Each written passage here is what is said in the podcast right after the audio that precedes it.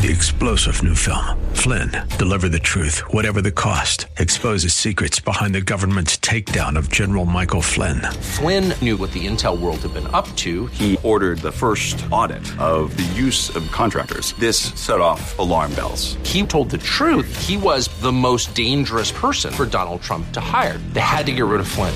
Flynn, deliver the truth, whatever the cost. Available now. Watch it today. Go to salemnow.com. Salemnow.com.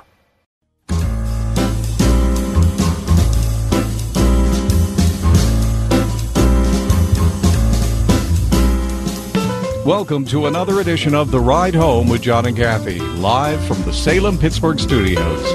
And now, here are your hosts, John Hall and Kathy Emmons. Oh, good afternoon. Hey, greetings. Thanks for coming along today. The Wednesday edition of The Ride Home. I hope that wherever you are, the day has been a good day and that you are making your way home. And uh, the next two hours, Kath and I, we have a variety of topics and conversations that we hope will uh, at least make you smile and perhaps enlighten you as well. Kath, good to see you again. We are uh, zooming from the spare rooms. Yeah, it's the uh, continuing spare room edition uh, with the uh, COVID extension mm. on it, John. That's what this week is, and hopefully, uh, I plan on being back in the studio uh, Friday. Okay, Friday, Friday, Monday, whenever. Right, you get back in there. I mean, all I can tell you is that uh, my husband is much better. He was Excellent. quite ill with COVID, and he's just bouncing back. What do you think? So uh, the the arc of oh, I tested positive to falling into the pit of sickness to oh, uh, was it about twelve and, hours? Really? Yeah, twelve hours. Yeah, I mean, I couldn't. The precipitous decline of it scared the living heck out of me. All this while you were witnessing it uh, in your home, right?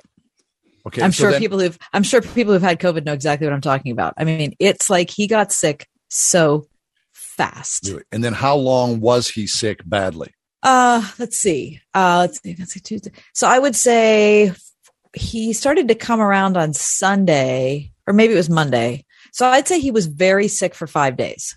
Five days. Tuesday, uh-huh. Wednesday, Thursday, Friday, Saturday. Five or six days.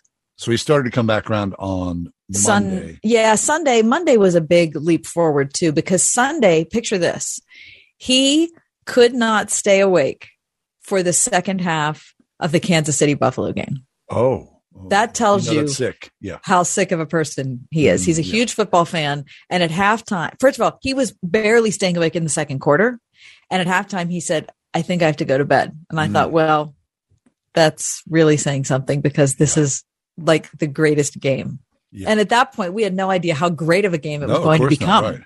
I mean, when you give up, the only time I ever give up on a game is whenever I've had way too much chips and dip and then you just kind of go, I- have had it. I'm going to bed. And I would not generally care about the game, but yeah, yeah, it sure. is a real mm-hmm. thing. Right. Anyway, and, God and, bless him. So he's back on the he's back on the mend. He is. He is back on the mend. Very grateful about it. And how's your chip and chips and dip consumption going?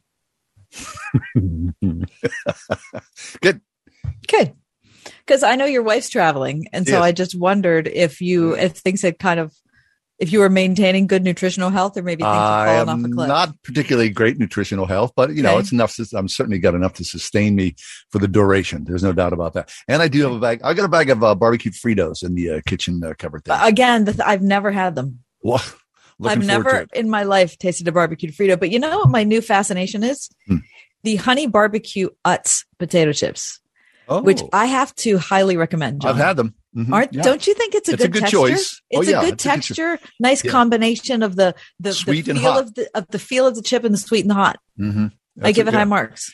The Utz chip. Now, is that like you know from your neck of the woods? The is it Lancaster? Lancaster area. Mm-hmm. Yeah, somewhere out there, right? Yeah. Uh huh. Local. Um, Hanover uh, pretzels are from out there too. Remember, we had somebody on the show years ago that they talked about like the 500 plus varieties of local chips across the country. Yes, that, uh, that was a good segment. I like yeah, that. Everybody has like their local chip, and sure. And I think I made a pledge at that time to to try to have as many local chips as possible. How have you done? Well, I've come to my senses because I ran out of you know belt holes and right. then come back the other way is what I'm saying. So, but that is a worthy goal because you know, he, mm-hmm. oh, all 30 major league ballparks. That's good. I mean, people do that. Yeah. But, but I mean, let's talk about something that really makes a difference. 500 plus regional chips. I mean, that's a goal. Sure. Anyway. And one that I admire. Right. We digest, or I say we digress. As we always do, Kath, please uh, give us the news stories of the day. Without further ado, the top four at four. For Wednesday, January 26th, 2022. Here we go. Number one, John. Supreme Court Justice Stephen Breyer is retiring, giving President Joe Biden an opening he has pledged to fill by naming the first black woman to the High Court, two sources told the AP today. Breyer, who is 83 years old, has been a justice since 1994, appointed by Bill Clinton. Along with the late Justice Ruth Bader Ginsburg, he opted not to step down the last time the Democrats controlled the White House and the Senate during Barack Obama's presidency. As we all know, Ginsburg died in September of 2020, and then President Donald Trump filled the vacancy with Amy Coney Barrett. Breyer's departure, expected over the summer, won't change the 6 3 conservative advantage on the court, most likely because his replacement will be nominated by Biden and almost certainly confirmed by a Senate where Democrats have the slimmest of majorities. It also makes conservative Justice Clarence Thomas the oldest member at 73. What if he surprised somebody, though, and said, Oh, I'm going to nominate a conservative a black woman? right. But, well, I mean, what? Yeah. I, Clarence Thomas has shown us what happens when you're a conservative black person at the highest levels of uh, the court. Number two. Secretary of State Anthony Blinken says the U.S. has delivered a written response to Moscow's demands amid Russia's military buildup near Ukraine. Quote, there are important things to work with if Russia's serious about working with them, and it's up to President Putin, and we'll see how they respond, Blinken said at the State Department today. According to CBS News, the response to Russia, coordinated with Ukraine and European allies, outlines concerns about the things which the U.S. and its allies believe Russia is doing to undermine security and stability. It also evaluates Russia's concerns and includes the U.S.'s own proposals for common ground. The U.S. response emphasizes Ukraine's sovereignty and, quote, all told, Blinken said, it sets out a serious diplomatic path forward should Russia choose it. Number three. A major winter storm is set to slam parts of the mid Atlantic and Northeast on Saturday with serious snowfall, strong to damaging winds, blizzard conditions, and coastal flooding. The odds of the double digit snow totals, you heard me right, double digit snow totals, but not here in Pittsburgh, are climbing. But if you live in eastern New England, Boston, Providence, Portland, Maine, they're in line for a lot of snow. According to the Washington Post, a similar story could unfold in New York, but uncertainty remains because computer model simulations drop anywhere between, you ready? Two inches and two feet of snow in New York. Give or take. Give or take. Lesser snowfall expected in Philadelphia and Washington, and probably even less here in Pittsburgh. The storm hasn't even formed yet and won't until Friday, but its rate of rapid strengthening will easily qualify it as a bomb cyclone. Come on, bomb That's a great cyclone. band name, don't you think? Bomb cyclone. What is it? Every time it snows, it comes out like a larger and larger verbiage to scare us about what's coming our way. The bomb cyclone. Boy, you're grumpy. But to cheer you Nuclear up, sn- I have a great Right. animal story. So check this out. Number four. According to petapixel.com, Jonathan, one of the giant tortoises that lives on the remote island of St. Helena in the Seychelles, has had a birthday. Jonathan has turned 190. Wow. That's not 119, 190, making him the world's oldest, oldest tortoise to ever live. Jonathan is a giant Seychelles tortoise who arrived at St. Helena by ship in 1882 as a gift to the island from British colonial administrator Sir William Grey Wilson. Jonathan was fully grown at his arrival at the age of 50, so experts estimate his hatching year at about 1832. Jonathan's age records, photos of him span over 136 years. Jonathan is now mostly blind due to cataracts and has lost his sense of smell, but he knows his territory so well that he moves about the large paddock and grazes the grass with no problems. Jonathan also still loves his pears, guava, carrots, apples, and bananas, and at the age, as I said, of 190, still often mates with a couple of the four giant Indian Ocean tortoises who live with him in the paddock of the governor's residence. And that is your top four of four. All right. All creatures, great and small. Go, That's Jonathan. great. There's no small ones there. Uh, let us take a quick break. When we do come back, uh, Pastor Josh Brown will be with us. The threefold office of Jesus. We'll go there next. With Pittsburgh's Christian Talk, It's the ride home on 101.5 Word FM. That's W O R D.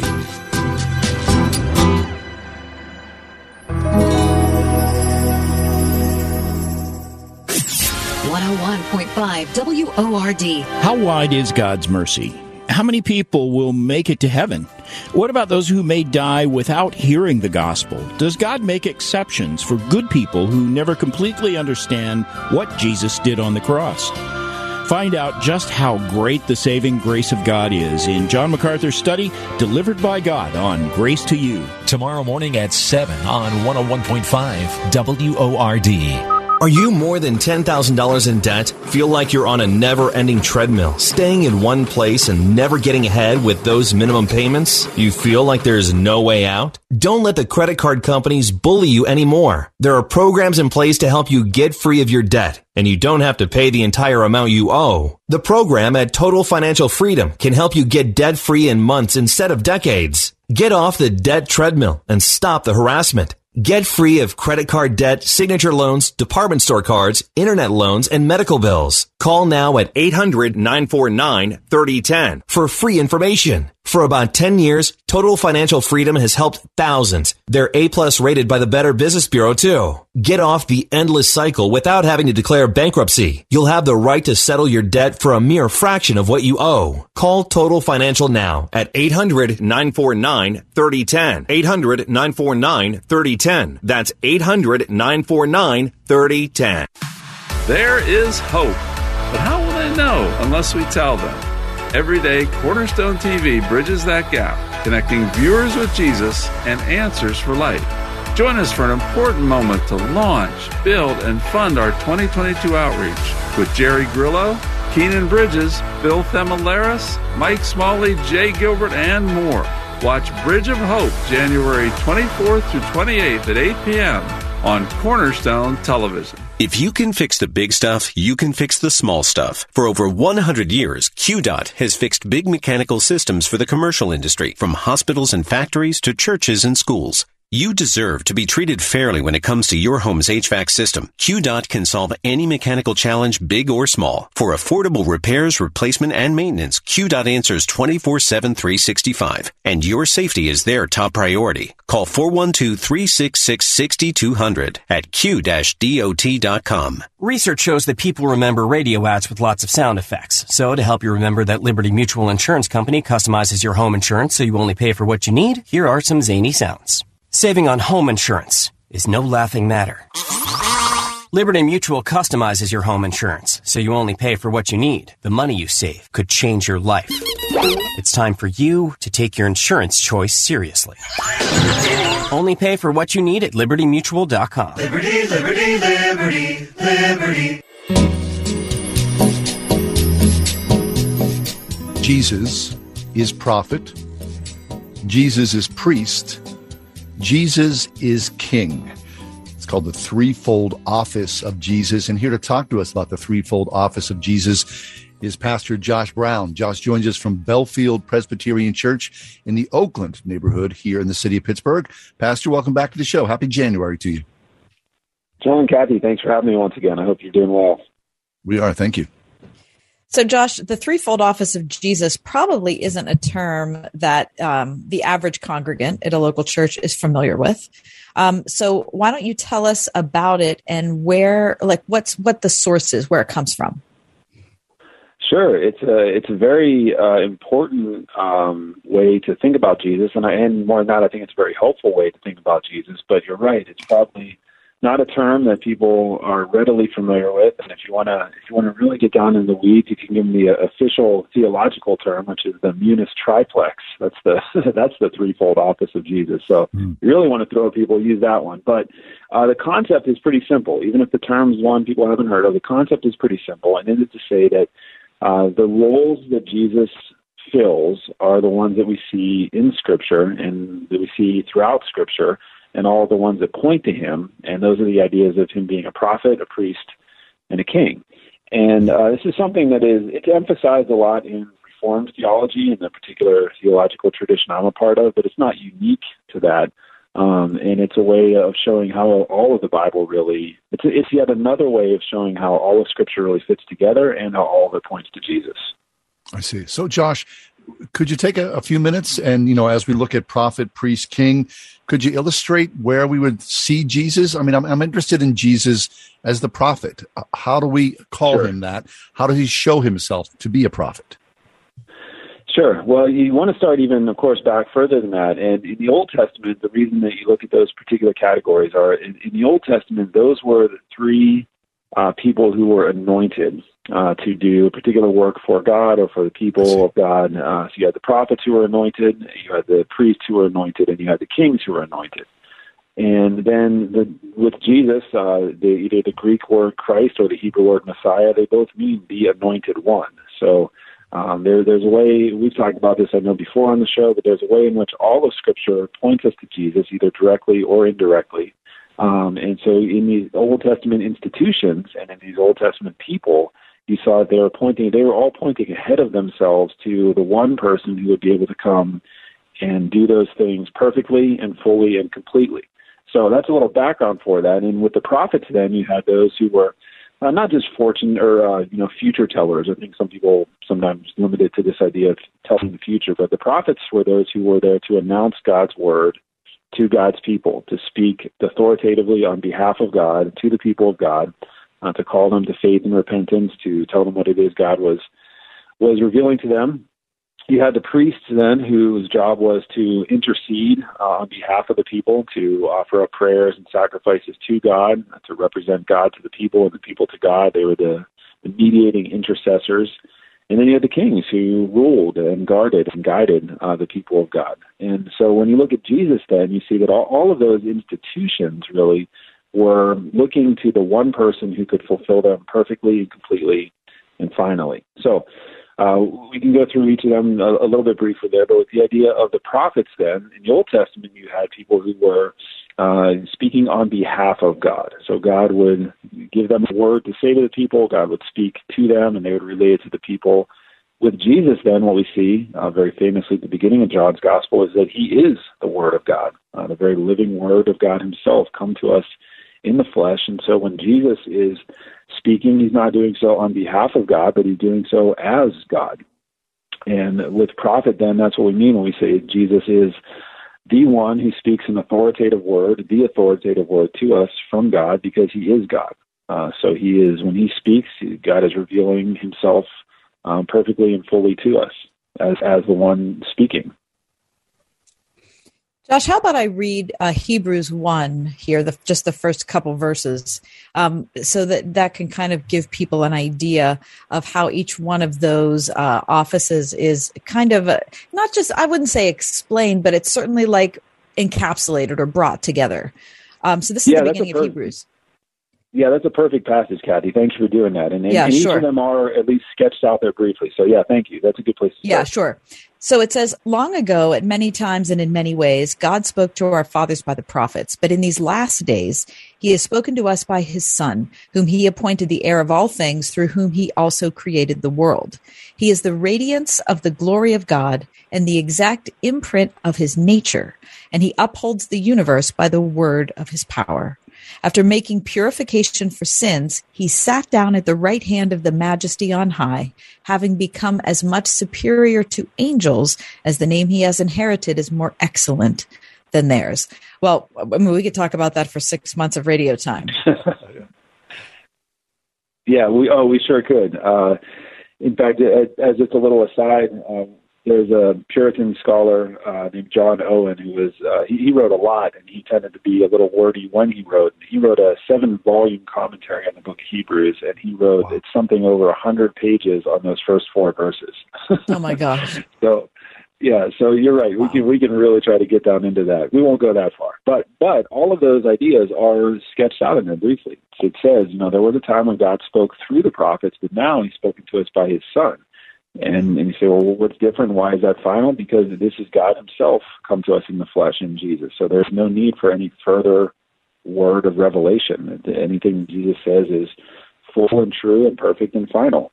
Um, with the idea of a priest, then, if you keep reading through the book of Hebrews, that's perhaps uh, the main point that that is making there is that Jesus is the perfect high priest who is also the perfect sacrifice. And because he offered up himself one time for all time for sins, there is no need for any more sacrifices or priests. He is our living priest who it says intercedes for us. Um, and it, it, that's even referenced, even just in passing in the beginning, when it talks about him making purification for sins. Um, Jesus is the perfect priest. Uh, what he had, to, what he did, he only had to do once, and it accomplished everything. Actually, taking away sin in the way that all those other sacrifices just uh, foreshadowed. And it even acknowledges his rule there in, in that mm-hmm. passage. Mm-hmm. It talks about him being seated at the right hand of the God, uh, right hand of the Majesty on high. That's a place of power. It says that he upholds the universe. Um, those are those are royal functions. Somebody who is in place of royal and regal authority, and that is Jesus, the King of Kings and Lord of Lords, as Scripture says. We're talking to Josh Brown from Bellefield Presbyterian Church in Oakland. Um, so I guess the next question, um, logically, is why does it matter? Why knowing that Jesus ha- fulfills those three roles? What, what does that mean for us today in snowy Pittsburgh? Sure. I think it's very helpful. It's a helpful and pretty concise way to actually understand what it is that Jesus has done, is doing, and will do for his people. Um, I saw some some statistics, some research that came out from Lifeway just a month or so ago. It was pretty widely published. I saw it a bunch of places, but uh, people it, it showed that people tended to have, by and large, had some pretty uh, accurate understandings of who Jesus is. With something like ninety some percent of practicing, like high ninety percent of practicing Christians said they agreed with the statement that Jesus is the Son of God, that he was born two thousand years ago in Bethlehem. Very high percentages. That's a very good thing. But the numbers plummeted when it came to being asked, what does the Bible say that Jesus came to do? Um, hmm. specifically, what does the Bible say Jesus came to do? And people, it, it, it, the numbers were just, I don't have them in front of me, unfortunately, so I don't want to make up numbers, but they were, it was a sharp, sharp decline, even among practicing, practicing Christians, if you, they were asked, okay, but what did Jesus come to do? And a framework like this, I think, gives us a helpful way of understanding that. We say, well, one of the things that Jesus came to do is um, speak to us directly as God, uh, to give us God's word, to be the living word made flesh, so that if we ever want to hear what it is that God has said, we look to the words of Jesus. If we want to, um, you know, the book Hebrews says, there were many times when God spoke to the prophets. Now He's spoken to us through His Son, and, and there's no need for any further uh, revelation than that. If we want to talk about Jesus' work for us, certainly through his death and resurrection, but also through his entire life, we say he offered himself up on behalf of his people, um, standing in their place, offering a perfect life, um, taking on death in their place, rising again from the grave. These are things that a priest would do to offer a sacrifice on behalf of others. Uh, he did that perfectly, fully, finally. Never needs to be done again. And if we want to say, well, what's Jesus doing now as the one who has ascended at the right hand of the majesty on high, we say he is ruling. He is ruling and reigning in grace now, in glory when he returns, and there is nothing that is outside of his uh, sphere of power, if you will. So there's a they, you can go into these concepts in incredible depth, but they also give you, I think, a pretty simple way of just starting to get your head around what is it that Jesus does has done and will do for his people.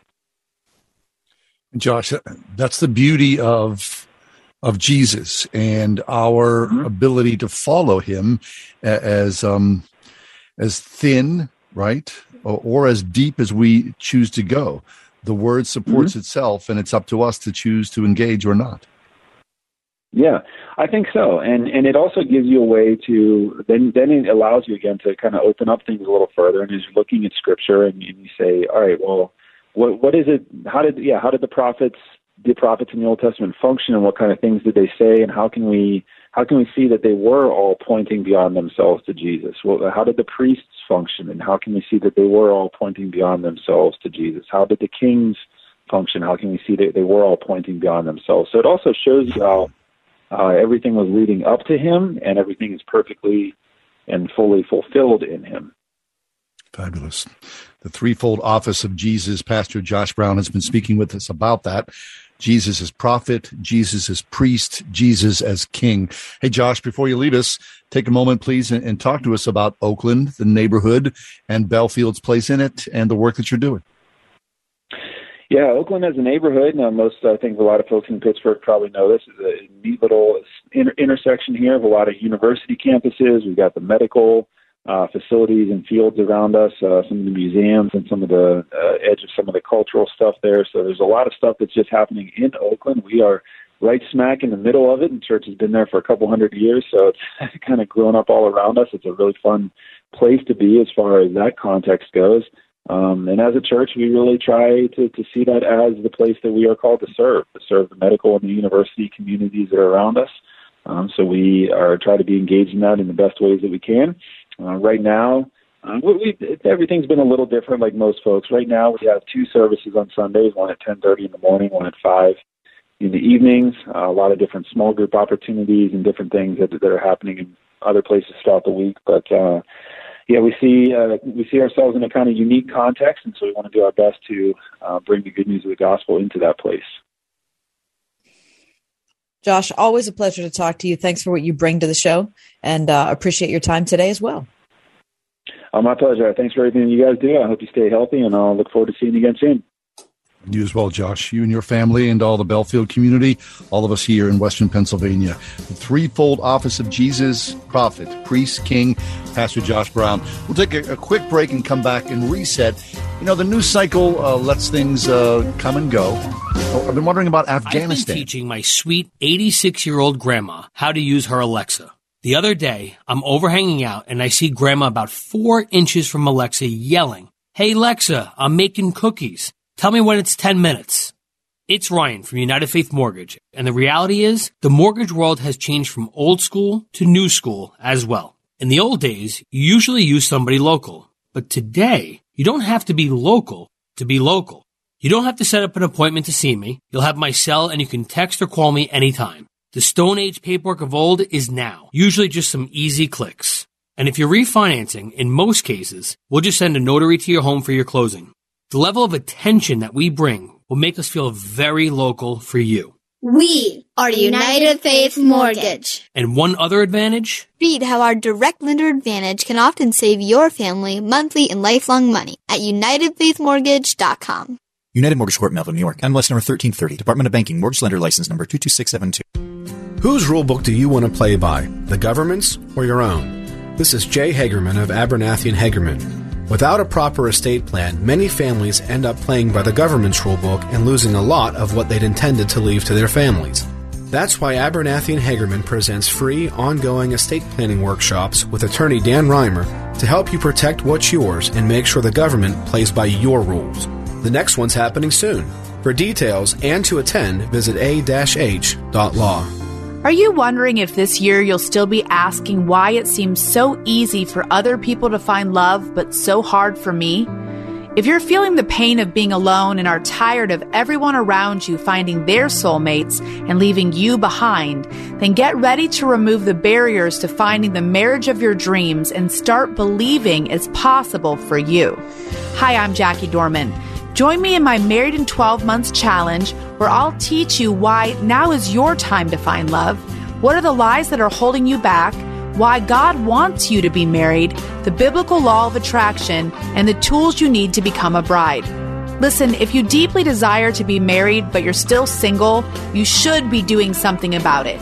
Sign up for my free Married in 12 Months 5 day challenge at lovestories.com. The only thing you have to lose is the pain of being alone on your journey. So join me at lovestories.com. That's lovestories.com. Got issues with youth or high school sports? Positive Coaching Alliance can help. PCA, a national nonprofit, offers more than a thousand free online resources for youth and high school sports coaches, parents, students, and administrators. Visit PCADevZone.org. 101.5 WORD FM Pittsburgh. On your smart speaker by saying, play the word Pittsburgh. And on your phone via the Word FM mobile app, iHeart, TuneIn, and Audacy.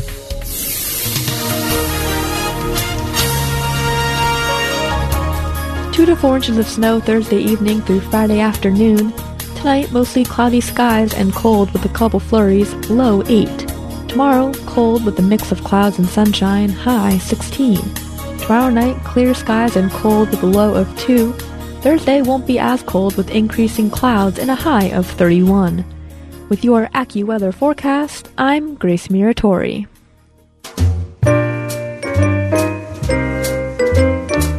Oftentimes, when we talk about politics, right, we talk about the, the huge sweep of nations and global economics. And we forget that there are people, of course, the citizens behind all these concepts and ideas and political moves. Case in point is Afghanistan. I mean, the United States pulled out of Afghanistan with much wringing of hands this past summer. And, and, and the cost of that is what we're seeing right now. This is mm-hmm. from today's uh, uh, AP story widespread hunger, a crippled economy, and a population in desperate need of assistance. Afghanistan and its citizens are in the midst of a worsening humanitarian crisis. Uh, international aid was cut off when the Taliban took over in August. And of course, the Taliban is not able to care for their people, if you want to call them their people, the Afghan people. Sheer levels of desperation, says Vicki Aken, who is Afghanistan's director of international rescue, is that they are seeing uh, going from bad to worse. 95% of the population in Afghanistan has insufficient food consumption. 95% of the population. The country was already facing a 30 year drought economic explo- implosion of the United States leaving Kabul in August, the withdrawal of all U.S. troops, then the Taliban coming in. Uh, it has just exasperated uh, uh, uh the situation even worse. Uh, the, in September, the poverty rate in Afghanistan was at 72%. Oh my gosh. 72% of the country is living in poverty, and it promises to get worse. Now, who's going to save Afghanistan? The Afghan people. The U.S. has culpability here, John. I mean, yeah. we've discussed this uh, a hundred times, but I just think it, it has to be said that it was a tenuous situation there. And when the U.S. decided to leave in such a hurried manner, it just threw the whole thing into abject confusion. And as in every circumstance, when there's governmental upheaval, it's the average person, especially those in poverty, who pay. And that's what we see happening here. I don't know, John, if you saw that 60 minutes piece that they did maybe four weeks ago on the uh, hunger crisis in Afghanistan. Did yes. It, it, was very well done, and it was humbling to watch it because you it's like it's like a slow motion disaster mm-hmm. happening one person after another. And yet at the end, they put this little insertion, a story of hope. Do you remember that's that school that was started for girls? Yep.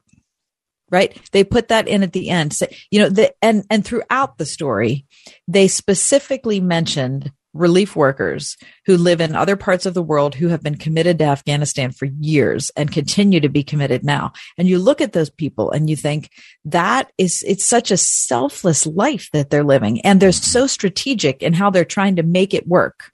Um, on behalf of the people there. Anyway, the story concluded with a small school. How many girls do you think were in that class, John? 30. Yeah and uh, they're educated by you know a, a, a, group that is based outside of Afghanistan, and they're committed to educating young girls, and they're going to do it until someone tells them not to. Anyway, it's just one of those things that kind of opens up your eyes to what's going on there. And if you want to watch it, you can go back to the 60 Minutes website and check it out. But you know, it's just I bring it up because it just falls out of the cycle. So you look at all the rest of the world and the humanitarian crisis and wars and whatnot. And of course, we left Afghanistan, so we've you know washed our hands, so to speak. But you know, women and children and men and families, babies, they're still there and struggling. Seventy-two percent of the country uh, living in poverty. Ninety-five percent of the population with food insecurity and all that. Uh, I don't know what the solution is. Certainly, they need either. to be fed, and they need our prayers, and they need our assistance and they need people to come around them because, uh, as you said, you know, we, we have culpability in that process. There's no doubt about that. Okay, we'll take a quick break. Come back. We're, we're getting underway here with the ride home. Uh, coming up next, we're going to talk about chocolate with Anne Kennedy, dark chocolate specifically. Mm-hmm. That's next in the ride home. We're Pittsburgh's Christian Talk on 101.5 Word FM.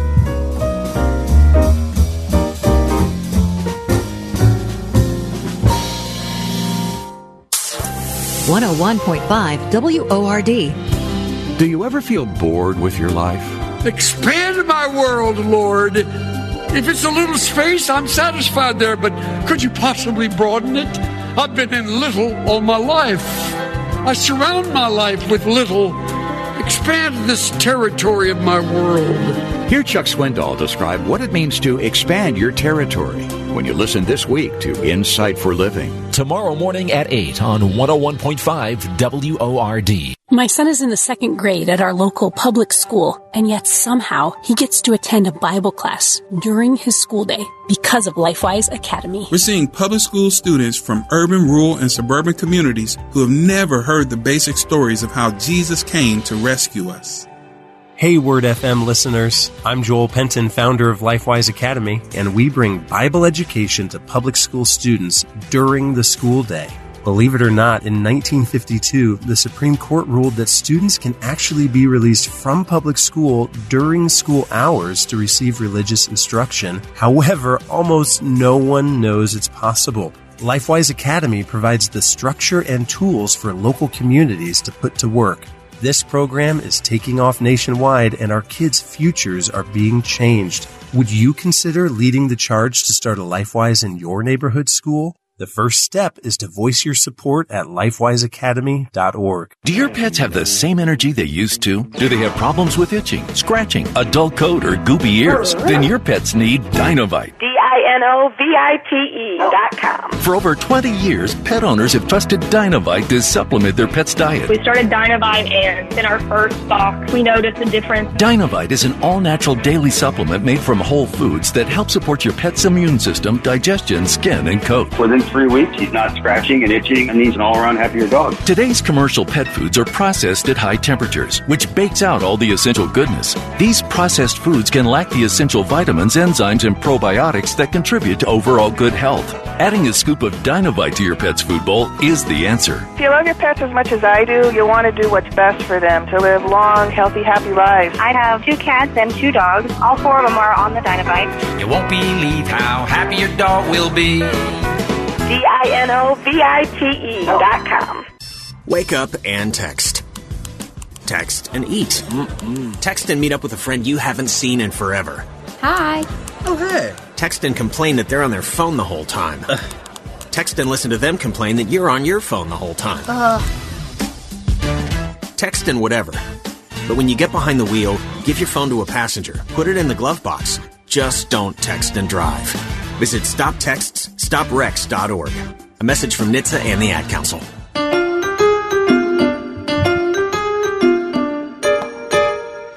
Look, sometimes chocolate can make a difference. That's all I'm saying. I'm not. It's not a panacea.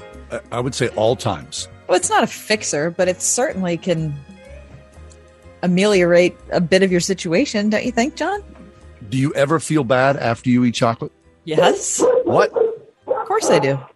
Really?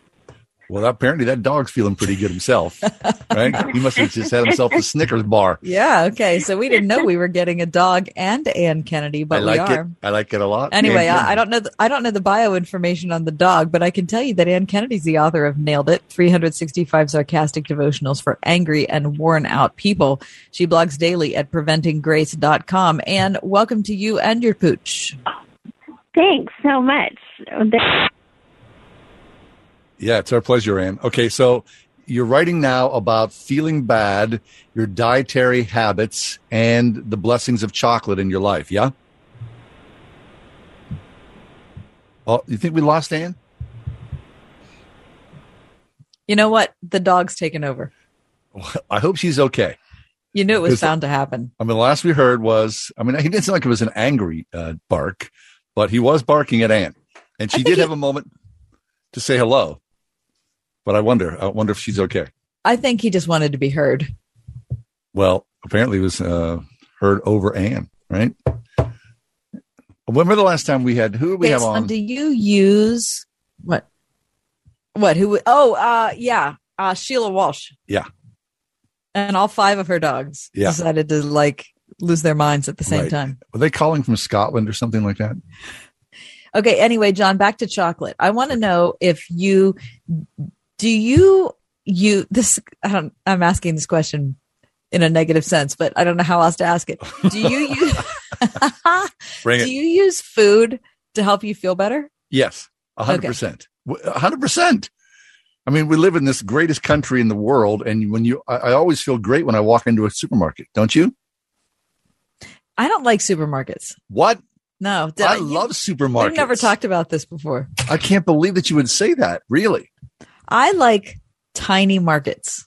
I like a tiny market, and I, like really a gigantic market. I really, I mean, I appreciate how how much we're blessed here to have Yeah. you know Giant Eagle and oh yeah, and but I love. Shop and Save saying and Coons and whatever. But I don't like big stores like that. I mean, I grew up with the mom and pop, mom Yeah. and pop stores. You know, Butlers. Oh, I just fabulous. like that better. I, I like I like to go to Donatelli's in Liberty Avenue in Not anymore, I like to go to I like to go to T Bones in Wexford. I Yeah. like little places. Remember a grocery in Morante on uh, Bates in a bodega in New York Mhm. City, the corner like bodega. but I mean, yeah. Anyway, the, the point is, when you buy food, don't you feel good? Yes, I feel extreme. I mean, after all the trips we've been on, John, and the Oh stuff that we've seen, I feel grateful every time I buy groceries. Yeah, there's Truly. something about it, you know, right? Okay, so when you have yourself, like, you know, treat yourself.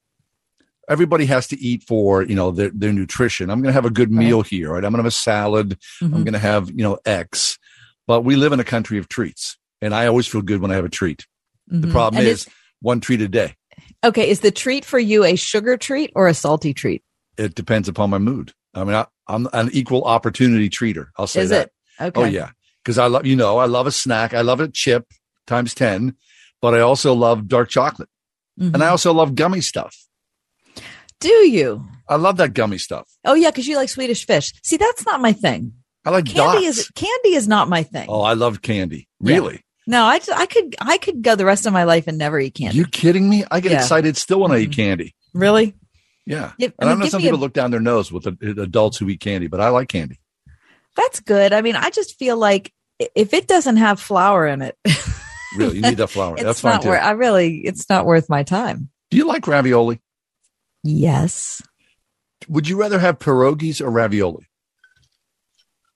pierogies Why? because I love the combination of the butter, the onion. The pierogi has to be salted, and then you add sour cream. It's just, it is so good. But what about a nice, like, say, cheese or mushroom ravioli with some good homemade thick red sauce or some pesto sauce or nice. some Alfredo sauce? I Mm, mean, fine. that's dripping and oh, eh, oh, that's so good too. And you it? take the chunk of Italian bread and you dip it in. oh yeah, okay. that's good. Happy to have Anne Kennedy back with us. Boy, her Now I'm hungry. she was held, she was held captive by her dog for six minutes. She's finally back here with us. And please tell us the wolves have not attacked you. No, I I don't know what happened at all. I I mean, I am surrounded by pets and people. So I you know, I'm not in control of my own life at all. Yeah. we heard in the background the sound of a dog barking. He seemed happy. Then you came on briefly, and then I thought you were, you know, carried away by a pack. Yeah, it was like a, you know, a moment of no, it's actually normal. What am I saying? It wasn't strange at all. Very good. It's normal. All right, Anne. So we came to talk to you about the, the idea of chocolate, the treat of chocolate in our lives, and uh, your Patheos piece. Uh, you write about this. Talk, talk to us about your love affair with chocolate. Well, as probably the entire world, I gained just a teeny bit of weight during COVID when I wasn't allowed to leave my house, just like everyone else. And I've been Yeah. fighting it off for the last year. And so, uh, helpful people, because I blog about it sometimes, send me helpful articles about things. And most of them include horrible advice like you have to eat less calories in order to lose weight and exercise more, which I know is astonishing, but every time I read it, I'm surprised.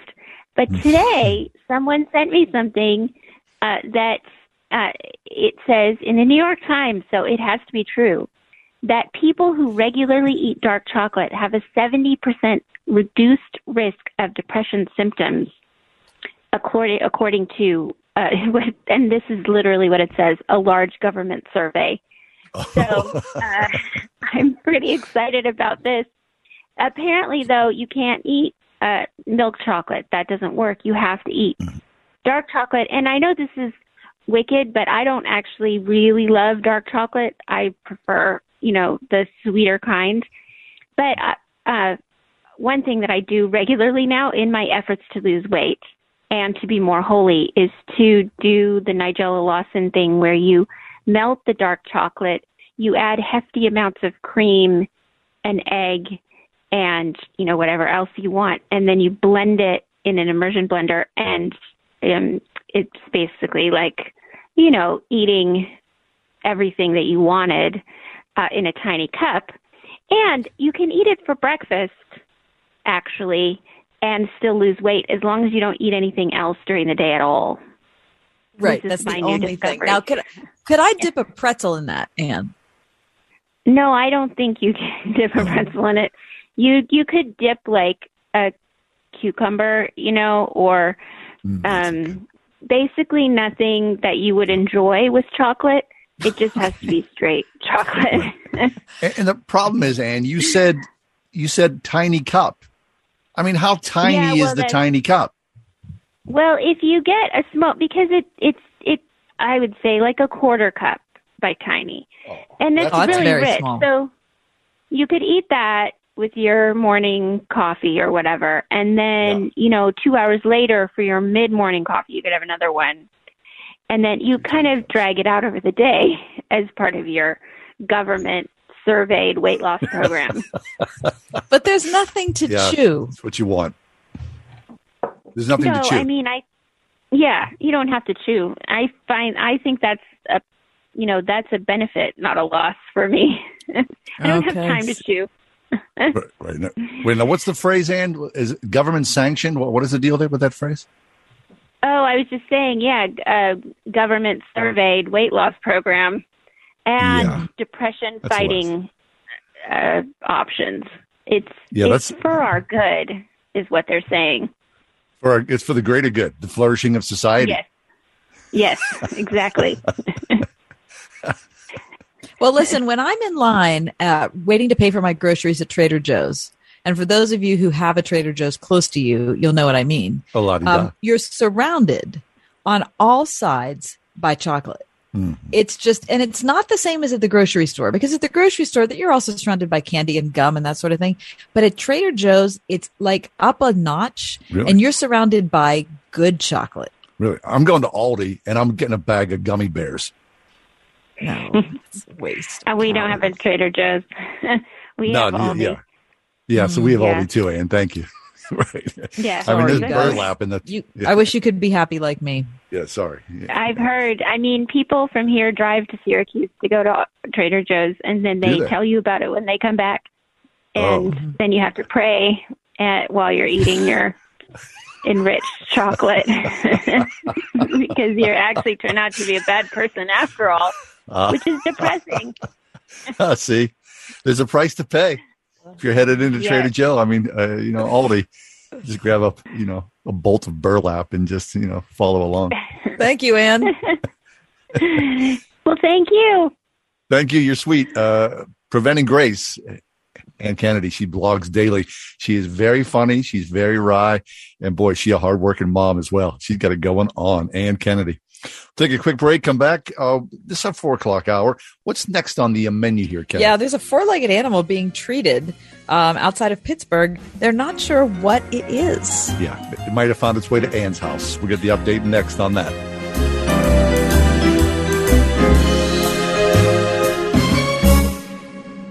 If you want to make a difference in your life that impacts you for years to come, then it's time to stand with Israel by going there. Consider the thrilling excitement of joining nationally syndicated media host Dr. Sebastian Gorka and renowned author and filmmaker Dinesh D'Souza on the Stand with Israel tour November 30th through December 9th, 2022. Journey through the Holy Land with two of the most respected political commentators of today. Together with like minded travelers, you'll see over 40 iconic sites during the 10 day tour. You can pray at the Western Wall in Old City Jerusalem, float on the Dead Sea, and take a boat out into the middle of the Sea of Galilee. Visit standwithisraeltour.com to reserve your spot or call 855 565 5519. Visit standwithisraeltour.com or call 855 565 5519 to book today. It's finally time to replace that old leaky roof. Or how about some new siding? You can count on Windows R Us, the area's premier exterior replacement company. With over 50 years experience in the home remodeling industry, Windows R Us offers repair and replacement for roofs, siding, gutters and downspouts, windows, entry doors, even decks. A leaky roof left unfixed can lead to mold and mildew.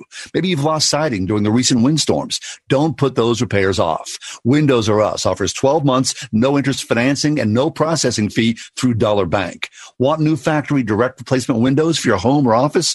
Choose from 100% vinyl, commercial aluminum, wood, and composite. And how would you like to never clean your gutters again? For a limited time, get a free gutter filter with the purchase of complete siding and roof replacement, all with 12 months, no interest, no processing fee, and backed by the best warranty in the industry. Schedule your free estimate and inspection today at windowsruspittsburgh.com. That is windowsruspittsburgh.com. What is quality? This is Greg Trzynski, and in a world where nearly everything is disposable, the original Mattress Factory still builds our mattresses and box springs to last. While other companies have cut on quality, we still hand build our two sided mattresses with the highest quality materials in our local factories. That's because we believe you deserve the best mattress to provide a great night's sleep for years to come. Visit an OMF location to experience the Original Mattress Factory difference for yourself. OriginalMattress.com. We've all been thinking a lot lately about the air we breathe. QDOT has been thinking about it for over 100 years, providing big HVAC solutions for the commercial industry, including healthcare, where air quality is paramount. Does your home deserve any less? For affordable solutions, including their new bipolar ionizer, which may eliminate up to 99.4% of airborne viruses, including SARS-CoV-2. Breathe easier with QDOT. Call 412-366-6200 or visit q-dot.com. January 17th in Fairfield, Fairfield Township, uh, under the front porch of a woman by the name of Christina Eath. She noticed that there were animal footprints in the snow outside, so she followed them in case the prints belonged to a neighbor's dog in this rural area of Westmoreland County. But the path led underneath her front porch. And when Christine used a basement door to access the um, space underneath that porch, she found a shivering 37 pound animal that appeared to look like a dog. She was able to call it into the basement of her home and then consulted social media for input on what it was and what she should do next. So the dog, or this is the thing, they don't know what it is. It is it a dog? Is it a coyote? Uh, it never showed any signs of aggression, she said.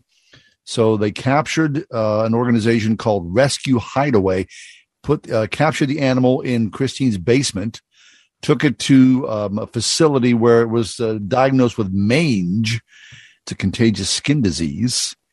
But if you saw this photograph of this animal, you'd look at it and you go, it looks like a dog, but maybe not. Yeah, maybe not. photo? And- yeah, I saw the photo, and I and that organization is called TJ's Rescue Hideaway. John, I just want to make sure we notate that correctly because that sounds like a really great uh, organization. I want to give them props for what they do. I couldn't tell what it was, and I don't know anything about wildlife. But my first thought was maybe it's a cross between a dog and a coyote. But they said in the article that that's very unlikely. Huh. So for now, this animal, uh, limiting human exposure to the creature, but visiting it multiple times daily to feed it, clean its cage, provide medicine and updates. Uh, if the animal's a coyote, they say that they hope to uh, put it back into the wild where it, hopefully it will recover. And they're grateful for donations, but I've never seen a coyote up close. No, I haven't either. But you have the Nextdoor app, don't you? Yeah. Do you have uh, coyote sightings in your area? I don't, I've kind of pulled, pulled away from the next door. It's hard to believe, John, because it seems so emotionally healthy. I mean, uh, you, you'll see all sorts of sightings on there. Most of what you'll see is people just I know. angry. Listen, Mad. listen. I get, I get it. I look at it like usually every day. Oh, and you do I know. just- it's a little overwhelming. Do you get the daily updates? Yep. No, I, I unsubscribe to that. I don't, no, no. John doesn't want I- a notification for anything. I, do you have notifications? Yeah. I never get notifications. I know. And just don't tell me about it. If I want to know about it, I'll read about it. More often than not, I don't want to read about it because, you know, the next door app is people just more complaining, just your Right. neighbors complaining. Christy, do you have next door app? Um, the people I live with have it. Oh yeah, it's something else. Anyway, well, my next door app in Mm. the Ross Township area, there have been several coyote sightings Really? over the last, I'd say, six eight months. Yeah, For real. For now- real well, coyote. Well, it's it's people on the next door app saying that they saw a coyote. It's not like they Might have been on know, Animal Planet.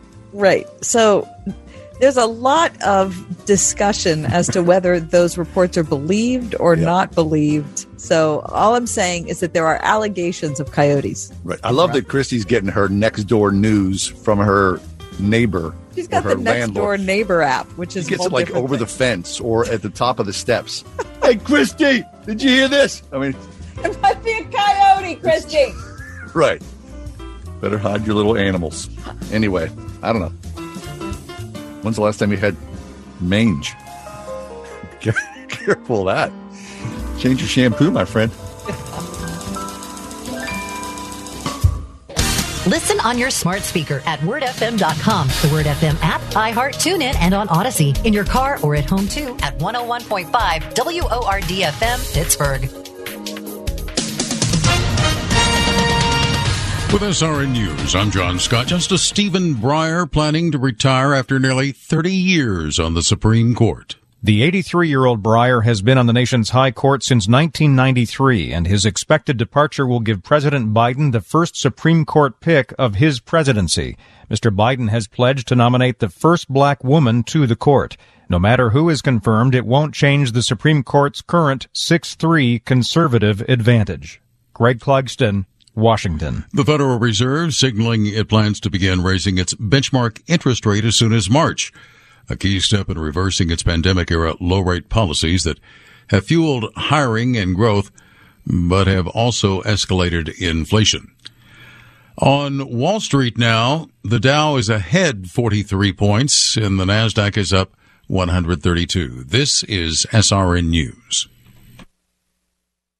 Angels Light Addiction Specialists is a beacon of hope for those struggling with substance use disorder. At Angels Light, recovery begins with the unique dignity and worth of every resident. Their small boutique treatment center approach allows a diverse and experienced staff to focus on putting people first and provide the high quality of structured, comprehensive care necessary to support big life changes. Angels Light Addiction Specialists. For immediate help, click Call Now on Facebook or visit inpatientaddiction.com. It's finally time to replace that old leaky roof. Or how about some new siding? You can count on Windows R Us, the area's premier exterior replacement company. With over 50 years experience in the home remodeling industry, Windows R Us offers repair and replacement for roofs, siding, gutters and downspouts, windows, entry doors, even decks. A leaky roof left unfixed can lead to mold and mildew. Maybe you've lost siding during the recent windstorms. Don't put those repairs off. Windows R Us offers 12 months, no interest financing and no processing fee through Dollar Bank. Want new factory direct replacement windows for your home or office? Choose from 100% vinyl, commercial aluminum, wood, and composite. And how would you like to never clean your gutters again? For a limited time, get a free gutter filter with the purchase of complete siding and roof replacement, all with 12 months, no interest, no processing fee, and backed by the best warranty in the industry. Schedule your free estimate and inspection today at windowsruspittsburgh.com. That is windowsruspittsburgh.com. There is hope. But how will they know unless we tell them? Every day, Cornerstone TV bridges that gap, connecting viewers with Jesus and answers for life. Join us for an important moment to launch, build, and fund our 2022 outreach with Jerry Grillo, Keenan Bridges, Bill Themelaris, Mike Smalley, Jay Gilbert, and more. Watch Bridge of Hope January 24th through 28th at 8 p.m. on Cornerstone Television. Year after year, it's the same routine. Drop off the taxes, pick up the taxes, leave a check. Maybe it's time to work with a business CPA who is less transactional and more relational.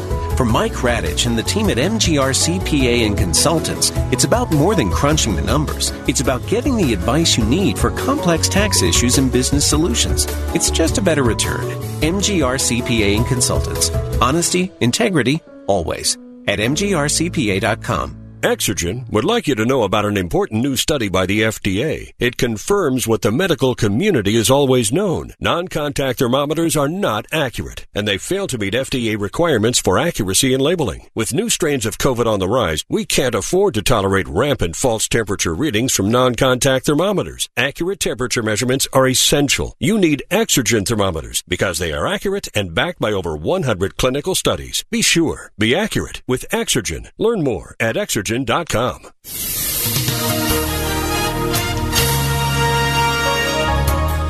Two to four inches of snow Thursday evening through Friday afternoon.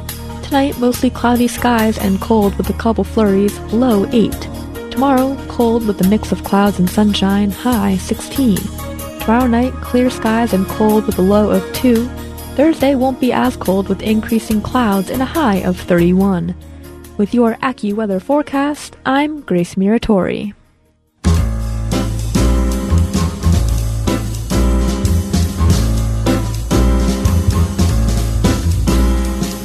Welcome to another edition of The Ride Home with John and Kathy, live from the Salem Pittsburgh studios.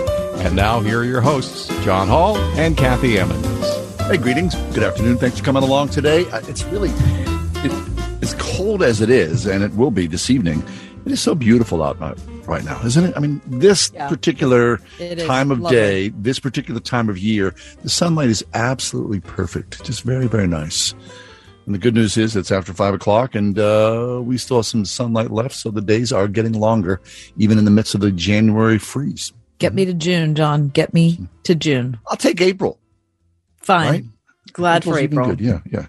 Snow on snow on snow in the bleak midwinter. I love that line because it. Yes. we're getting more snow. They say two to four inches, perhaps. Right?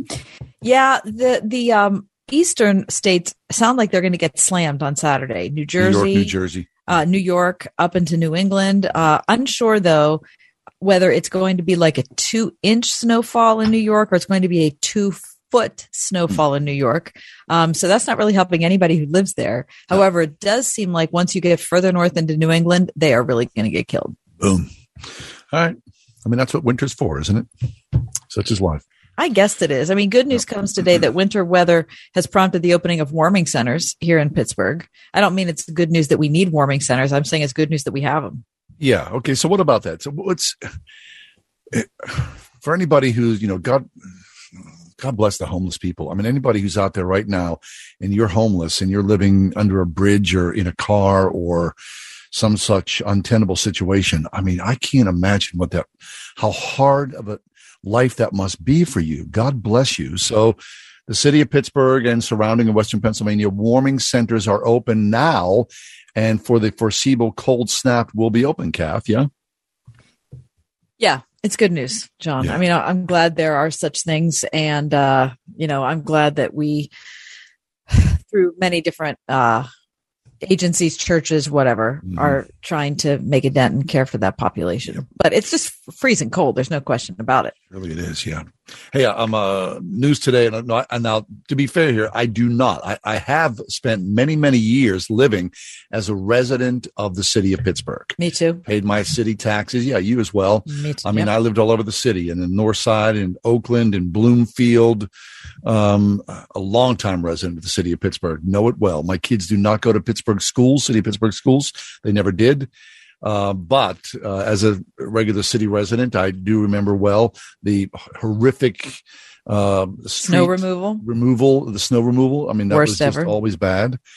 And now I see um, on local news reports that city council buried in the uh, new budget for this year, the 2022 operating budget, gave themselves a nice hefty raise. City council members, of which I believe there are nine of them, went from a $72,000 per year salary. Whoa. excuse me. $72,000 per year salary to the largest ever one time increase for a city councilman to $88,000 Get out. in one fell swoop. Get out. Holy smokes, right? It pays to be the ruling class, does it not? Oh, my. It's a nice raise. Really depressing to hear, John. That is really, really depressing. Wonder what the average income, the average salary is for the city of Pittsburgh resident. But it's a heck That's of a lot less question. than either 72 or 88. What is it? It went up to 88? 88, yeah. I mean, It's an excellent question. I don't know. Yeah. And, and I'd lo- just kind of I, I would snuck love. in there I would too. love to. Wouldn't you love to get at that number? well, the the uh, the mean Average- income, yeah, the average, income. yes, average income for city of Pittsburgh resident. Uh, and of course, you know it's it's been slowly uh, revealed here. I'm sure there'll be lots of comments and conversation uh, about this race because it's not as though you know they're doing a stellar job. I mean, really, seriously. Well, you told me about it, and then I went to look it up, and I I can't even find stuff online about it. Mm-hmm. Well, it'll come out. I mean, it's out there now, so you know, slowly starting to pick up some steam. I'm sure we'll hear about it much more in the day or so, uh, the day and weeks ahead. So between the snow removal, John, Mhm. and the uh, city schools, The Zoom closing of the it, schools, it just doesn't. What the uh, the uh, snow delay on Zoom? the Zoom delay. I mean, there's just for people who are living in the city, you know, they need to, you know, find a happy place in their mind because they look around and it must be driving them nuts. Well, look, we love the city, right? I mean, you're you proud to be a? Pittsburgher. I wouldn't Love have left Pitts- the city. I, seriously, I, I I lived, you know, seven, eight years in Oakland, and then I lived another six years in the North Side. Most of my life, I lived in the city. Yeah. But I wouldn't want to go back at this point, would you? No, no, no. I'm happy where I am. Very happy where I am. Anyway, what's next, Kath? Yeah. Coming up stuff- next, That segment was called "Us Complaining About the City." and now we've concluded it. Now Sorry. we're going to move on. Dr. Curt Thompson back in his monthly slot on our show. We're going to talk about beauty, becoming what we Oh. create. It's coming up next. It's the Wednesday edition. It is the ride home.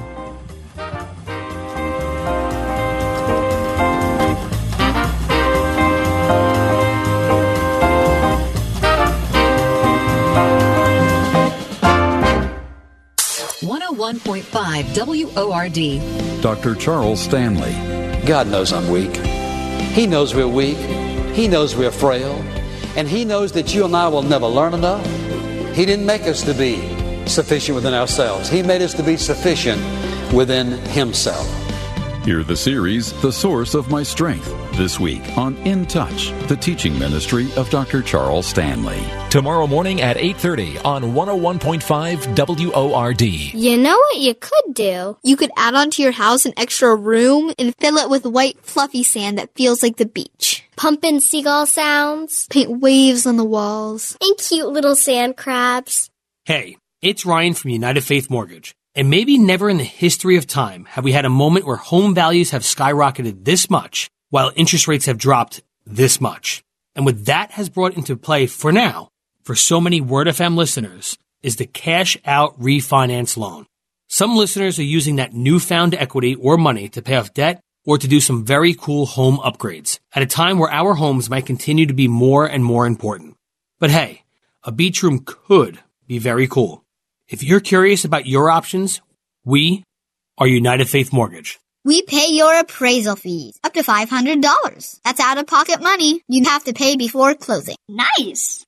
United Mortgage Corp, Melville, New York. MLS number 1330. Department of Banking. Mortgage Lender License number 22672.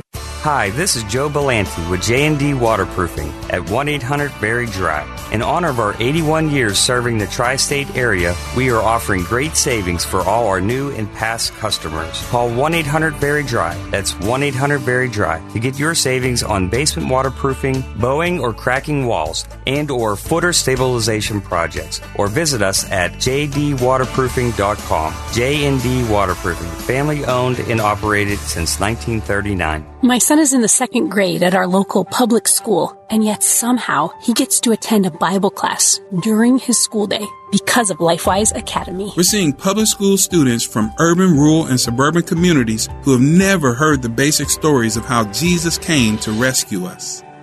Hey, Word FM listeners. I'm Joel Penton, founder of LifeWise Academy, and we bring Bible education to public school students during the school day. Believe it or not, in 1952, the Supreme Court ruled that students can actually be released from public school during school hours to receive religious instruction. However, almost no one knows it's possible. LifeWise Academy provides the structure and tools for local communities to put to work. This program is taking off nationwide and our kids' futures are being changed. Would you consider leading the charge to start a LifeWise in your neighborhood school? The first step is to voice your support at lifewiseacademy.org. Kath, would you say that you are a uh, conscious of the day to day beauty around you? Are, are you a purveyor of that? Is there a consciousness where you Yes. go, look, I can see that and I appreciate for what it is? Yep. Or do you wear blinders? Nope. I I it's it's such a part of what makes me feel well, healthy, alive is beautiful things. I mean, I just and I don't mean expensive things. I mean like here's an example. This is going to sound like a silly example, but it's the very first thing that came to my mind. Um, over the last uh, two weeks since it snowed, the mm-hmm. Pittsburgh Zoo has been putting really beautiful photographs up on Instagram of the Oh. animals at the zoo playing in the snow. Really? Listen, the le- the tigers, the leopards, the it is so beautiful. Mm. Beautiful. I have watched that. I can't tell you how many times I've rewatched stuff from the zoo just over the last couple weeks. I also keep books around, John. I have a lot of art books that I always have close to me that I can page through. Do you feel the same way? Yeah, I, I- think it's easy. I'm grateful that I'm able to, and I don't think this is, you know, some wonderful thing. I mean, uh, you know, about me specifically, but I think I see beauty around me. I think beauty's easy to to to grab, uh, to acknowledge. I think everywhere you look, you can find beauty in something. Wouldn't you say? So, what about beauty? Uh, and what about beauty as a means of worship as well? Uh, Dr. Curt Thompson is with us. Dr. Thompson is a psychiatrist in private practice in Falls Church, Virginia. He is the author of several books. His latest is called uh, Beauty. Uh, Becoming What We Create. The Soul of Desire is the name of the book. And here to talk to us about beauty is Dr. Thompson. Curt, welcome back. John Kathy, great to be with you. Curt, before you came on the air, I'm not sure if you heard me, but I said that uh, beauty is one of the things that makes me feel well. Yeah. Uh, and uh, I know that that's not an, an it's not an unusual thing, but it's certainly something I'm aware of. Um, so, talk to me about what that means. Well, you know, uh, one of the things that we uh, often take for granted, as, as I'm sure that you're aware, because it, it happens for all of us, we, we take for granted just how much beauty there is around us. And uh, we become so captivated. I know that I do. I become so captivated by the things that I'm worried about uh, that it's very difficult for me to notice the things that are of utter beauty that are sitting right in front of me. We, you know, we we're we're in a conversation with with with someone who tells us, you know, four things, five things that they love about us, and one thing that you know drives them a little crazy, and that's the only thing that we think about. Yeah. We have a hard time paying attention to the beauty that people see in us because all we then do is we, you know, our attention is drawn to those things that are painful about ourselves. And we continue to do this in such a way that we often forget that beauty isn't just a thing that is out there in the world. It's not just a thing that's out in the environment. It is that. It begins there. We notice it. We see it. We see it with every newborn that comes into the world.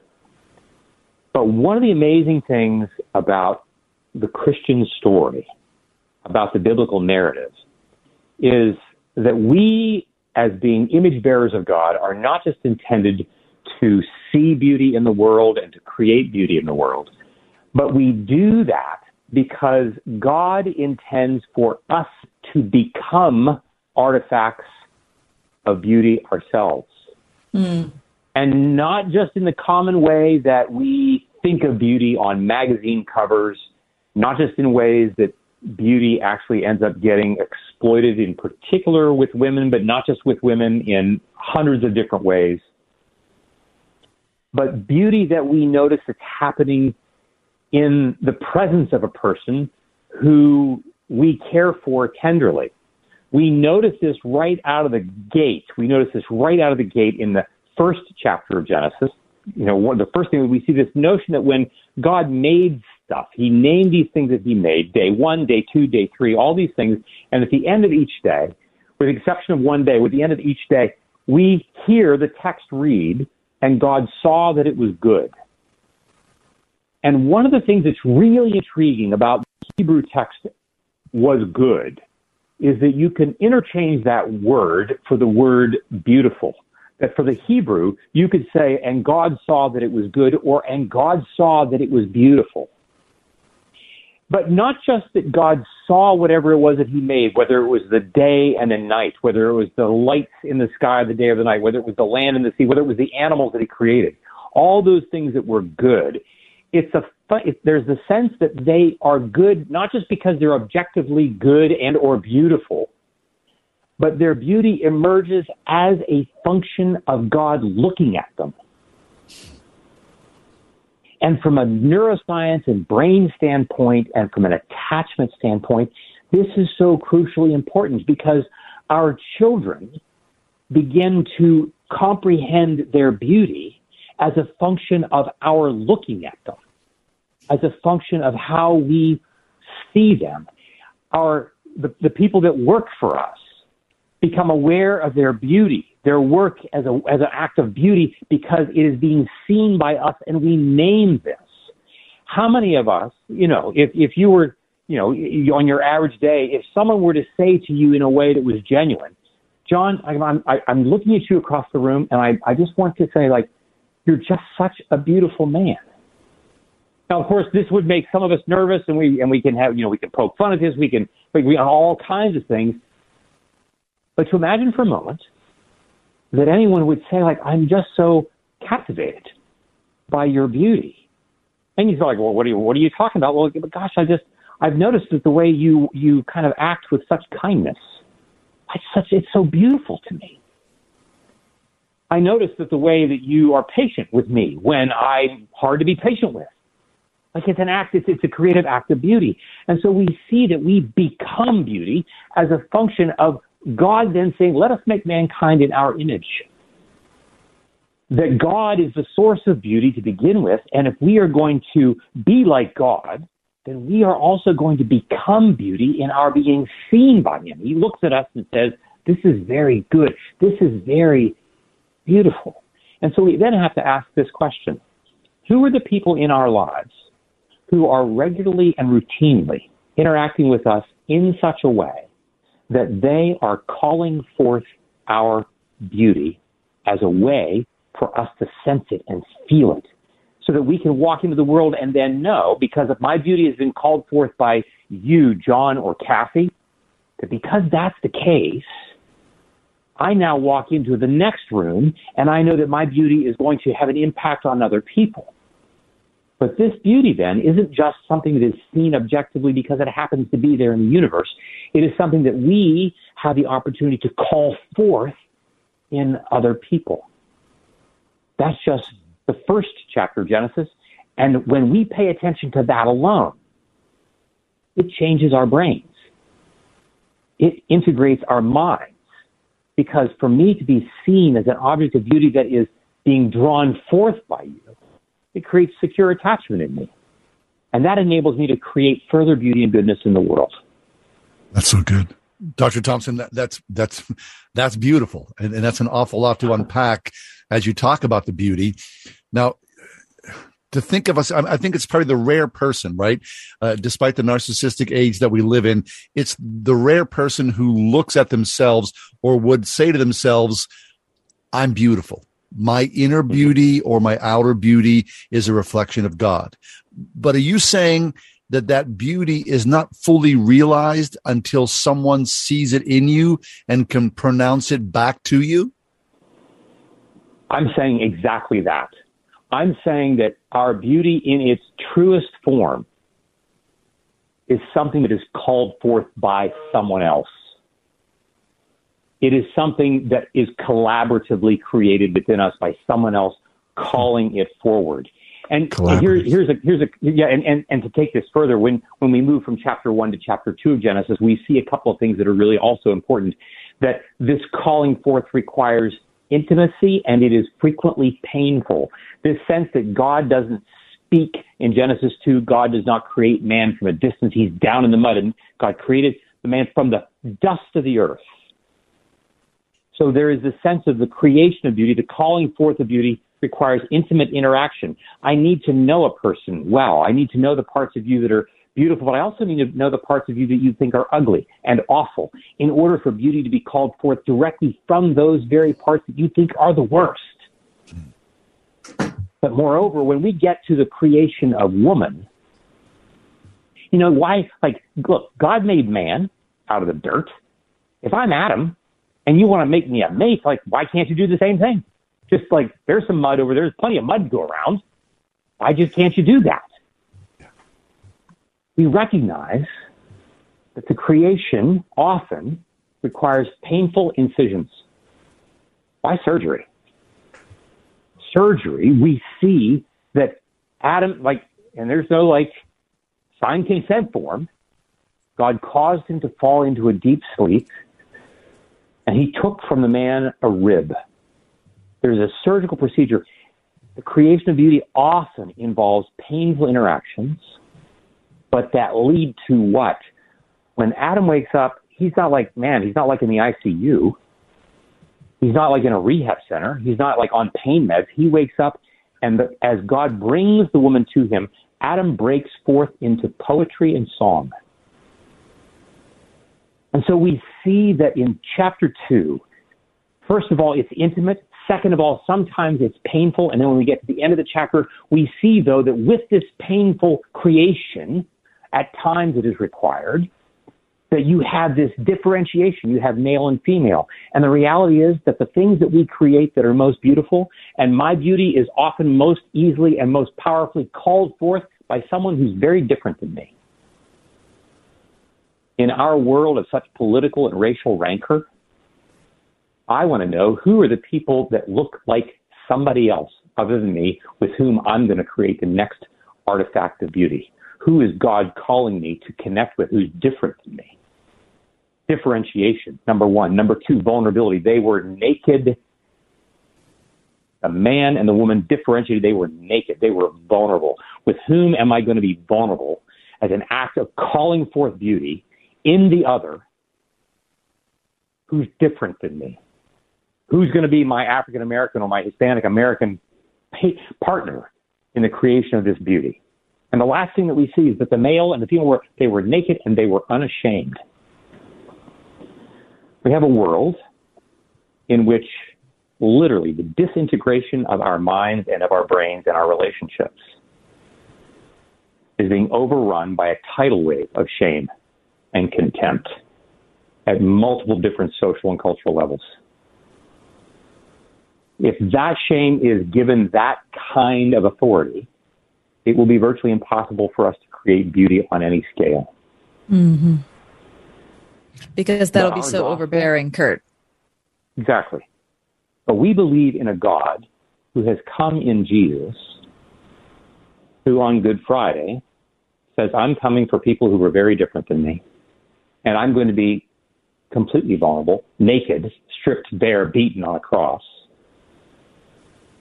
And even in the middle of this pain, we're going to watch God call forth beauty on the other side of this when Easter comes. And I, I want to say like this, this is a, is such a hopeful message for me because what we're saying is that we serve a God who is alive and awake and active on the earth in our lives, inviting us to go and find those with whom we have great difference, to be vulnerable with them in such a way that we say to them, I want to, with you, be an agent that creates beauty and goodness. I want to call it forth in the world, and I want to allow Jesus to be in the center of this work. Curt, tell us about your upcoming speaking appearance at Jubilee, the uh, conference sponsored by the Coalition for Christian Outreach. Well, as you may know, it has now moved online. And uh, so for uh, those who are listening, uh, this uh, on the uh, last blanking on the date, the last Saturday in February. It's going to be a one day conference. I'm going to have the opportunity to um, have one of the keynote addresses um, in the morning. And then we'll have two breakout sessions in the afternoon. Jubilee is sponsored by the CCO, and it's a conference uh, primarily uh, addressing college students, but for others as well, uh, where we really try to explore this question of God's calling for us as believers in the world, our different vocations. and it's uh, it's just a real pleasure for me. I think you know one of the last times that I was in Pittsburgh speaking at Jubilee, had the opportunity to be there in the studio with you, and and what, yeah. what a pleasure that was. And looking forward to uh, the opportunity to talk on these topics of, of beauty and uh, to a group of college students about what it will be like you know, for them if they were to pursue uh, you know the, the field of psychiatry.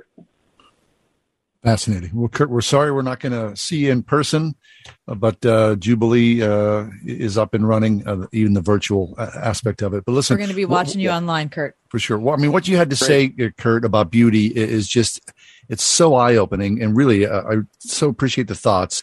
it's from the latest book called The Soul of Desire, yes? Mm-hmm. Yeah, The Soul of Desire Discovering the Neuroscience of Longing, Beauty, and Community. So great to talk to you again, Curt. Thanks so much, guys. Great to be with you. Mm-hmm. That's Curt Thompson. Check out that book he just mentioned, The Soul of Desire Discovering the Neuroscience of Longing, Beauty, and Community. Coming up next, does this make sense? Does what make sense?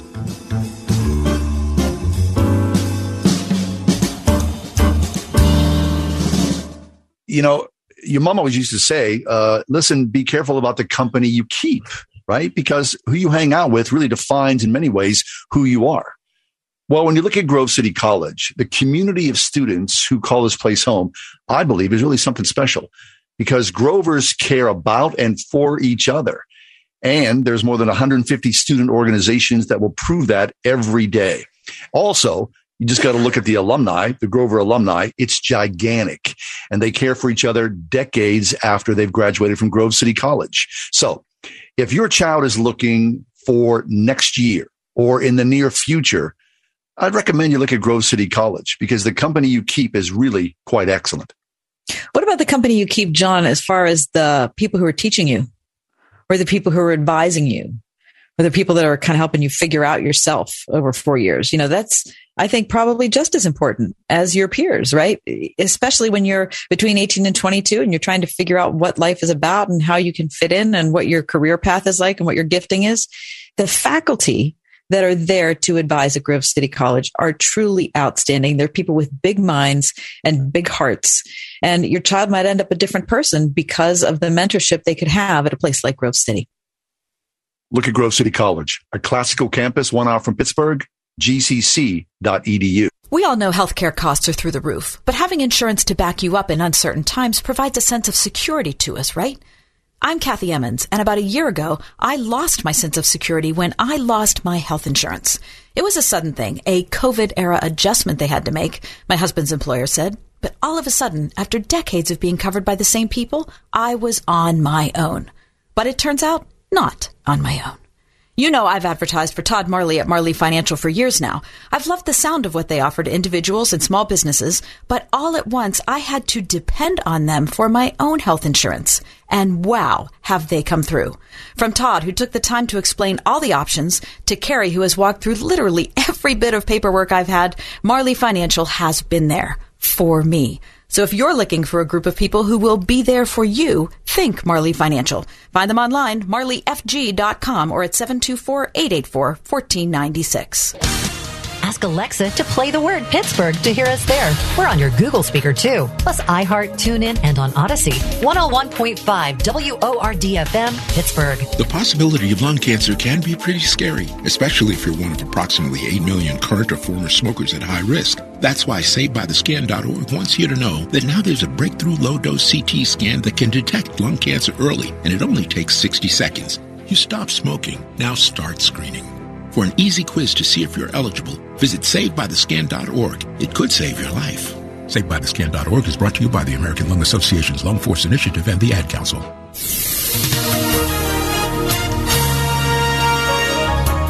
Two to four inches of snow Thursday evening through Friday afternoon. Tonight, mostly cloudy skies and cold with a couple flurries, low 8. Tomorrow, cold with a mix of clouds and sunshine, high 16. Tomorrow night, clear skies and cold with a low of 2. Thursday won't be as cold with increasing clouds and a high of 31. With your AccuWeather forecast, I'm Grace Muratori.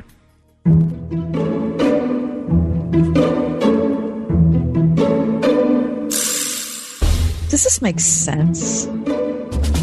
Does what make sense? The lights that are attached to your Wait, wait, wait, wait, wait. They wait. shine down. Wait, what's happening? Wait, you broke up there. The lights that what? The lights that are attached to your ceiling fan, John, they shine down. oh, I. I I, uh, I choose not to buy ceiling fans that have lights attached. That doesn't make any sense to me. Do you ever use them? Because I, first of all, it's a really bad light. I also think it's kind of a hazard, and they don't really look that great. So three strikes are out. It's one of the most sensible things I've ever heard you say. God bless me. Thank I mean, everything about it was right, John. I could Thank just you. say ditto. I mean, Yeah. man, it's the worst light. It makes everybody look terrible. Mm, It kind of gives me a headache yeah, when all the lights, like, you know, shining down at you. yeah. And what if you have to go move a piece of furniture? I guarantee you, you're breaking one of those lights off. Do you have one in your spare room there right now? No, I have a ceiling fan, but no light. But no light. Yeah, no light because I'm I'm not doing that, John. Well, some people, you know, some people are not um, bothered by overhead lights. But that's why I'm asking you if it makes sense. Yeah, it doesn't make any them. sense to me whatsoever. The lights connected to a ceiling fan, none whatsoever. All right, does this make any sense? Bumper stickers. I mean, you see people in their cars. Okay, all right, your kid's a you know an honor student at you know Emsworth Elementary School or something like that. Fabulous. Okay, but then you see somebody who's got like thirty bumper stickers. You got their political, their sexual, I mean, everything is like all these things meshed into one. I'm driving by at 60 miles an hour. I know more about that guy in the car that he's chosen to tell me than I know about my neighbor. Does it make any sense? The bumper sticker. Doesn't make any sense. Not even a little bit of sense, John. The instant you put a bumper sticker on, to me, your car has depreciated in value. it looks cheaper. It does once there's a bumper sticker on there. I mean, people want to be known. I mean, I, I read somewhere recently that those who have um, three or more bumper er, bumper stickers on their car are 16% more apt to engage in road rage. I don't, that doesn't surprise me at all How about that? because they just need to get their opinion out there. So bumper stickers, I do appreciate a funny bumper sticker. Don't you get, you know, driving by, like the one that says, "My dog is smarter than your honor student." something like that. Or how about the bumper stickers like with the little families, little stick figures of the families? Listen, I saw those in Indonesia. They have those in the Far East. Yep. We'll. Anyway, ceiling fans with lights, Nope. no sense. No sense. Bumper stickers, I'm sorry to say, No. as funny as they might be, No. no sense. 101.5 WORD. I'm Alan Jackson, and I have the privilege of joining you each day to open the Word of God and ask for His input. And I'm convinced the challenges we face in today's world are more spiritual than they are political or economic. Exploring God's Word together is refreshing. It equips us for everything that comes our way. Join me, and let's see what God has in store for us today. A fresh look at Scripture, weekday mornings at 9:30. Alan Jackson Ministries on 101.5 WORD. At the Original Mattress Factory, we know that a middleman adds little actual value. Unfortunately, most mainstream mattress brands sell their products through a retailer. This only adds more cost that gets passed along to the customer. At OMF, we choose to eliminate the middleman and sell directly to you. This factory direct approach allows you to buy a great product at the lowest price possible. No middleman markups here. Visit an OMF location today to see the Original Mattress Factory difference for yourself. This is Greg Trzynski from the Original Mattress Factory. Does it seem like your dollar doesn't go as far as it used to? Instead of raising prices, some companies will cut on quality and quantity to save on costs. Mainstream mattress brands opt for cheaper, lower quality materials in their mattresses. At OMF, we believe you deserve the best.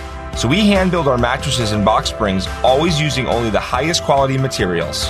Visit one of our stores today to see the Original Mattress Factory difference for yourself. McQueen Building Company.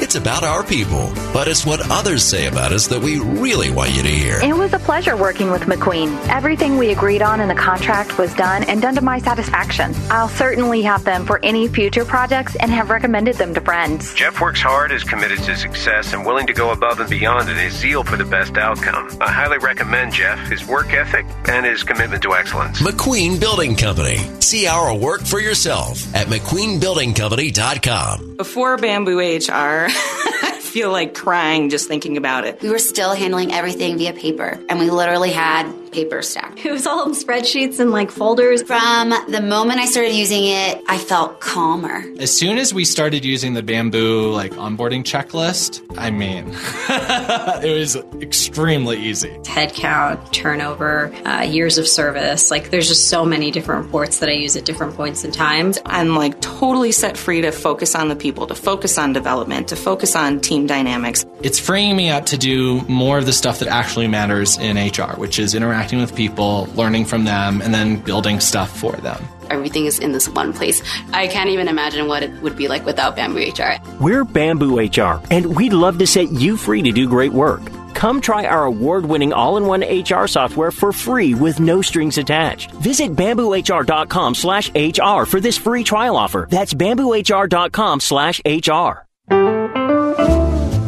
We're talking last week about prayer apps, the rise of prayer apps. Um, Daniel Silliman joined us from Christianity Today, and uh, we brought him on because venture capitalists apparently are deeply interested in the profitability of said prayer apps which I guess, you know, all right, there's a profit in everything. But I saw something today that uh, different prayer apps like uh, prayer.com, Hallow, Glorify, those prayer apps, which I have, n- I don't know anything about. I've never been on these prayer apps. Kath, have you? Nope.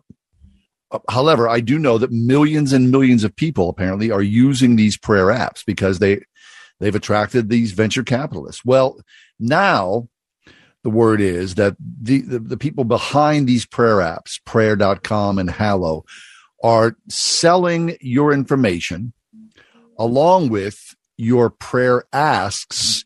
And in some instances, the prayers themselves that you post to third party buyers, which include Facebook and whatnot, and are somehow making a profit. this is crazy. Making a profit on your posted prayers is nothing sacred. Okay, no, nothing is sacred, but you can see how that's happening, right? Because um, so much of uh, just online stuff, but social media in particular, is based on comments and right. based on you know likes and feedback and that sort of thing. And so, if somebody is interacting with a prayer app with their own prayer through the app, that's they're looking at that like any other piece of data that they can use in any other social media application. So I'm not saying that it's good because it's kind of creepy, but it's just a it's a weird situation where that's where we are right now.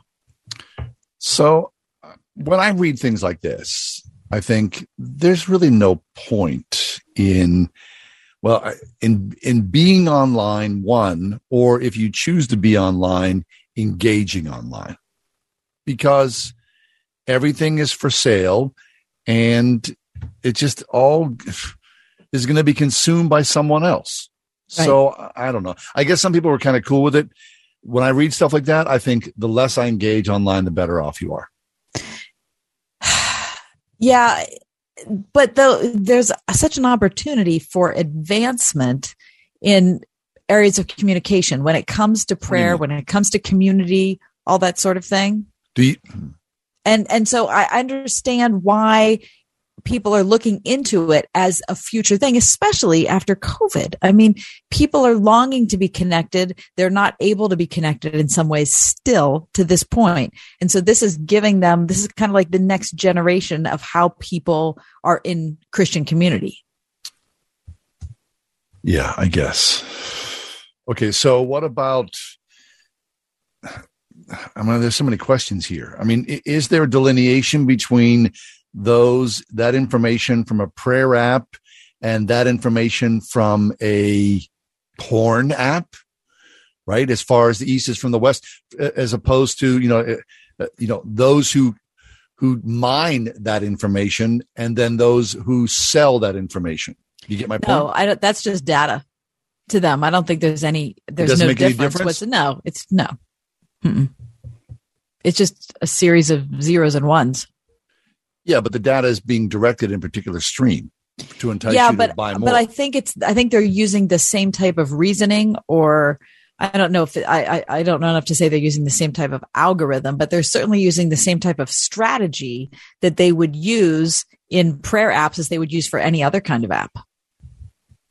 Yeah. you know, the more people engage, the more people engage, yeah. then the more the, the more that the app is the, the more the more popular the app is, the more advertising it can bring in, the higher profile it can do, the more it can expand. And so they're just going to look at any type of, you know, interaction as being a plus. Right. The arrow up. So then the so then is the point of the creators, those who create apps or Instagram accounts or other, you know, whatever, whatever elements of creativity, the creativity is less of a byproduct. The the the gold mine is the information that comes from yep. the creation. Yes. Doesn't really matter what the app is, just that it's. It doesn't matter what the beauty is. No, it's or just the usage getting, is. No, it's just how much engagement it's getting, which is why we have the YouTube stars or the uh, TikTok stars we were talking about a couple weeks ago, who are you know the sisters who are earning you know twenty one million dollars and seventeen million dollars respectively. When they really does, they don't dance that well. But I mean, they're fine they dancers. Really don't I don't feel like they do dance that well. Christy showed us that video. They're fine dancers. I mean, it's not like it's Baryshnikov or something like that. Right. It's more like you know. I mean, you'd see something like that. You know, it's your local karaoke uh, hangout. When you think right, but they're but but all of the engagement is what sells it. Yeah. I mean, when you see things like that, you know, it doesn't matter if, remember, do you remember like being a kid and seeing somebody like on, you know, a variety show, whether it was, you know, Ed Sullivan or the Gong Show or, you know, you name it. And you, as a kid, I would think, I can do that. Do you think that? Well, yeah. And you know, I'm sure that we have walked into a modern art gallery and thought the same thing. Oh, a hundred times. Oh, a hundred times. Yeah. I mean, you see things in modern art gallery. I remember the uh, first time I, uh, I saw like a, a modern art uh, exhibition and they were like using yarn and twigs. Like, and I thought, well, it's like I have yarn and twigs. I, I, could do that with yarn and twigs. But of course I can't. I mean, you know, they, they made it right. to like, you know, the Pompidou Center, you know, in Paris or whatnot is where I saw it. And so right. I, I, don't know, but, but maybe that's it. Maybe the beauty, I'm sort of getting off the mark here, but beauty, some ways, is so captivating, in some ways, so simple that you would, that the average person would think, well, I'm not looking at like, you know, a, a Rembrandt and thinking the same thing, obviously. Right? Right. You're looking at, some, but again, it's what, well, let, let me say this. It's a good thing that a modern art gallery isn't, you know, uh, funded by engagement because a lot of the pieces that you would find there are just not accessible to the average art goer and so it's not like they would be they wouldn't get a like okay so what about then the the rise of this new thing what is it the uh, the uh, what's it nsf or um you know the non-fungible token yeah nft and i mean NSF. I think it's an insurance company. I mean, you know, right? The non-fundable token, which to me Fungible. is just more ridiculousness. Yes. It's more like cryptocurrency, you know, just It is. You're like stupidity. buying a digital artifact. Who cares? Right? And that's more the same stuff. I mean, everything just seems hokey or, you know, or it seems or it seems like overly engineered. Like really like we have to we have to buy that? Why well, I'm just but look, that? we, we started the conversation talking about people going somewhere. Say your heart is broken and you know, you for whatever reason and that's a whole other conversation. You choose to engage in a prayer app. I mean, better that you were with your friends or with your church. But community. what if you can't be with your? I friends? get that. Okay, but so then in your brokenness or in your desire to engage with the Father, the Son, and the Holy Spirit, and the believers in that, you go to this prayer app, and all of a sudden, the beauty is in the creation of your prayer as you're pouring out to God. But then someone is going, fine, fine, keep going. That's just yeah, because I'm taking that information and I'm going to use it for cash. I mean, it, it's. I know that there's something really untoward about that. I agree. I agree. But all those app developers that we talked to Daniel Silliman from Christianity Today about a couple weeks ago, that's just what they're doing. They're just looking at a prayer app as something that is a, a new way for them to, you know, to cash in. And well, look, we've got a, friend. It's a new mode of it. I shouldn't. That that seems crass. It's a new mode of investment. We've got a friend who has an app company. He's a believer and he's a creative. Now, clearly, his whole goal is not necessarily just to mine information. I, I don't believe that. Right. There's, I'm you're absolutely. I know who you're talking about, and I agree with you. So, people who do these prayer apps are the same way. I'm not Wait, wait, saying I'm they have. broke up again they might not have ulterior motive. I'm sorry, they might not have ulterior motives. The people who are operating these prayer apps either, because we don't know who they are. Well, they're selling But- it in the end. But the rea- but the reality is that they're selling data and engagement. And so regardless of what your product is, as long as you're selling data and engagement, then you know this is the world for you. Yeah, I guess. Anyway, I mean, I don't want my prayers to be used for gain and profit. I just don't. So I choose to go into my closet. Right? It's not a bad idea. Just to go into your prayer. Do you have a prayer closet? I don't have a prayer closet. I Have you do ever have a a- closet. I've never you- prayed in the. I don't think I've ever Never prayed, prayed in, in a closet? No. Never prayed in your closet? Christy, would you pray in a closet? Um, probably. But you don't have one at, at your I- disposal. the apartment's not big enough for for that. I got She shoes doesn't in have a that stove, closet. John. Uh. I don't have any room for a prayer closet, right? I don't know. I mean, I, I love the idea of people having, you know, specific designated spaces that they That's go wonderful. and pray. That's that's so beautiful, isn't it? Yeah, it is. But just don't do it online. Should we take a break. Yeah, let's take a break. All right, what's ahead? When we come back, the New Mexico governor has just signed on to do something really amazing. And the only reason why is because there was nobody else to do it. Talk about it next. The ride home.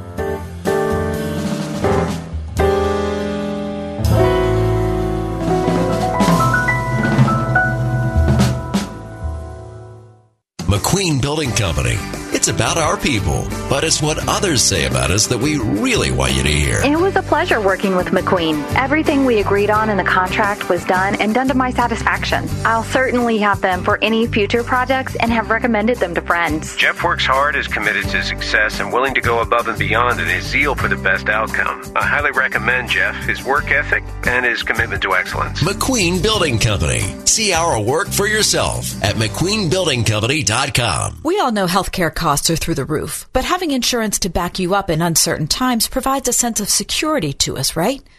I'm Kathy Emmons, and about a year ago, I lost my sense of security when I lost my health insurance. It was a sudden thing, a COVID era adjustment they had to make, my husband's employer said. But all of a sudden, after decades of being covered by the same people, I was on my own.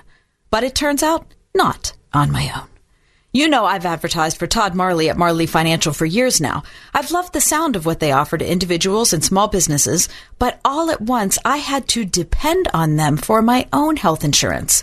And wow, have they come through. From Todd, who took the time to explain all the options, to Carrie, who has walked through literally every bit of paperwork I've had, Marley Financial has been there for me. So if you're looking for a group of people who will be there for you, think Marley Financial. Find them online, marleyfg.com or at 724-884-1496. Let me ask you, what does your perfect wedding day look like? I'll bet you've imagined it over and over again. The crisp spring air, the fresh grass giving way beneath you as you walk towards your future, surrounded by the people you love the most. So, what's in the way of you believing it's possible for you to have it?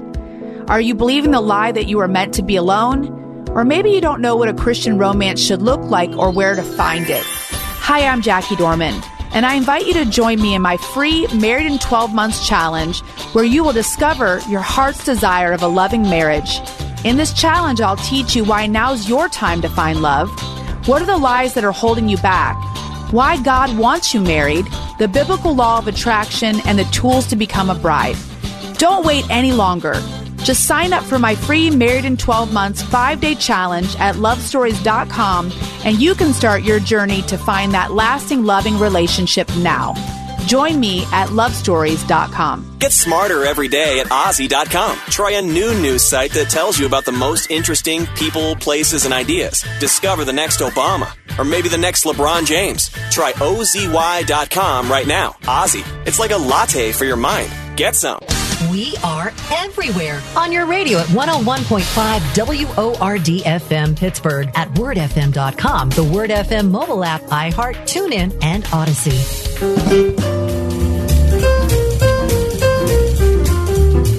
For students across the country, staffing shortages caused by the Omicron variant have been again upending the school year. Now, to help fill the void, some people are finding new ways to pitch in, including the governor of the state of New Mexico, Michelle Grisham, who has had no previous experience in education, plans to work double duty when she reported and became a licensed volunteer substitute teacher in an elementary classroom in New Mexico. Okay, wait. So the governor of the state yes, is substitute teaching. a licensed volunteer substitute teacher. The news came after the governor last week called on state workers and National Guard troops to become licensed substitute teachers and childcare workers. The goal, according to the governor's office, uh, is to help keep childcare and schools from shutting down amid the latest surge. So far this month, 60 of the 146 school districts in New Mexico have been forced to shift remote learning because of staffing uh, shortages, and 75 childcare centers have partially or completely closed because of this. So the, the governor is leading by example, saying you can sign up and do this. Take a quick test. You'll be certified. Uh, you've got to go through a criminal background check, and then you're good to go. I like it. I love it. I really do. I mean, I know the governor has lots of important tasks in any state, but just leadership wise, to see somebody who's not required to do that and sees a need and decides that they're going to fill it is so inspiring to people around them. It's just, I think it's a wonderful thing. Here's the thing, though. The governor has, um, I'm sure, as all governors do, she's got a security detail. Okay. But so they're coming to second grade. Well, don't you think you'd feel good if you know you, you were in some of the schools and you go, "Hey, man, there's all this craziness around here. I need some security around here." The governor feels pretty safe, And all the parents would feel safe too. without a doubt. It's great. I just love it. I really, really love that. Would you do is- that? Yes. Sure, I would do that. It'd be hard to be in a classroom. God bless the teachers. Oh, it'd be very hard. But oh what I would God. I would do it if if there was a need that, you know, if there was a need at my local school and I knew about it, I would do it. I, I don't think I could be in a classroom. Huh, really? I think I just think it's so difficult. oh, it's I'm not I hope by me saying I would do it doesn't I'm not giving off the impression I think it's easy.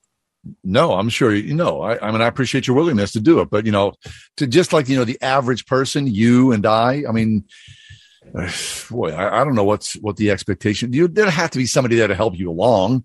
What, what kind of learning would take place if I showed up in a classroom? Listen, you have no idea, John, what is going on in schools across the country. That's what I'm saying. Uh, that's, I mean, there are principals who are working as teachers. There are uh, teachers that are becoming emergency certified and things that they're not certified in simply because there aren't enough people. Okay, there are not gonna enough people right now. If you were going to teach a class, what would your subject be? Well, John, I think I would teach English. English. Uh, and I could probably teach social studies. And beyond that, head for the hills. I would uh, choose uh, history and a typing class. Christy, would you choose if you had to teach? Uh, tell us what subject, please. Does band count as a subject? Band. Yeah, we need a band teacher. Listen, I can play like five or six instruments, so that Wait, be, whoa. that would be my go-to. Uh, pardon me, but I don't think we knew this. Hold on. So sorry for for a short second. I was a music major. What? Wait a minute. What instruments do you play? Flute, clarinet, guitar, piano, and I've like dabbled on the um baritone. What? Yeah. You've been our producer for months. How did we not know this? How did we not? We got a musical prodigy in our midst. She was she was keeping this from us. I don't. She like didn't to- want us to like know. to- no, I don't like to bring it up. Were you in Where do you where do you where do you play? Nowhere anymore. I mean, I have my guitar, uh, but you know, I don't have a. Once I moved out, I lost the little keyboard, and once I like graduated college, I lost the piano. Was it the, at your parents' house? Yeah, you know, they have like the little keyboardy things. Why don't they just give it to you? Where am I going to put it? I think and there's no room. I think you're getting involved in somebody else's issue, John. maybe maybe not mediate her issues with her mom and dad. How about All of a sudden, I've been saying to myself in the family, "Hey, mom, just give her the piano." I know. I'll be getting an email this evening. I'm sure. My Christy- apologies ahead of Christy, time. we need you to play. You need Wait. to be playing. I want to see Christy like run a run a band camp. Wouldn't that be I- cool? I, want to see her play the baritone sax. She probably one could. Of my I favorite bet you she could. That's a whole other skill set we got there with Christy, our producer, running a summer band camp. You never played violin or cello. No. Why not that, huh? I didn't wind- dabble the in wind any of the strings. I didn't. She's playing Boy. guitar. So if you can play guitar, you can play the ukulele as well. Uh, you- Hmm? Probably. Much maligned, the ukulele. I think huh? the ukulele might be a little overused. What do you think? Not nearly as much as the kazoo. Have a great night. We'll see you tomorrow, God willing. Say your prayers. The Ride Home with John and Kathy, a production of Salem Media Group. Three star general Michael J. Flynn, head of the Pentagon Intelligence Agency, knew all the government's dirty secrets. He was one of the most respected generals in the military. Flynn knew what the intel world had been up to. He understood its funding. He ordered the first audit of the use of contractors. This set off alarm bells. The explosive new documentary, Flynn, Deliver the Truth, Whatever the Cost, uncovers the facts behind this scandal. Flynn told the truth. He was the most dangerous person for Donald Trump to hire. I find out the worst enemy that I'm going to face in my life is right here in America. They took my assessment and they wanted me to change it. And I was like, I'm not changing it. They had to get rid of Flynn. With in depth interviews, archival footage, and never before seen personal records of the man behind the headlines. I just felt like I was drowning. Flynn, Deliver the Truth, Whatever the Cost. Available now. Watch it today. Go to salemnow.com. Salemnow.com.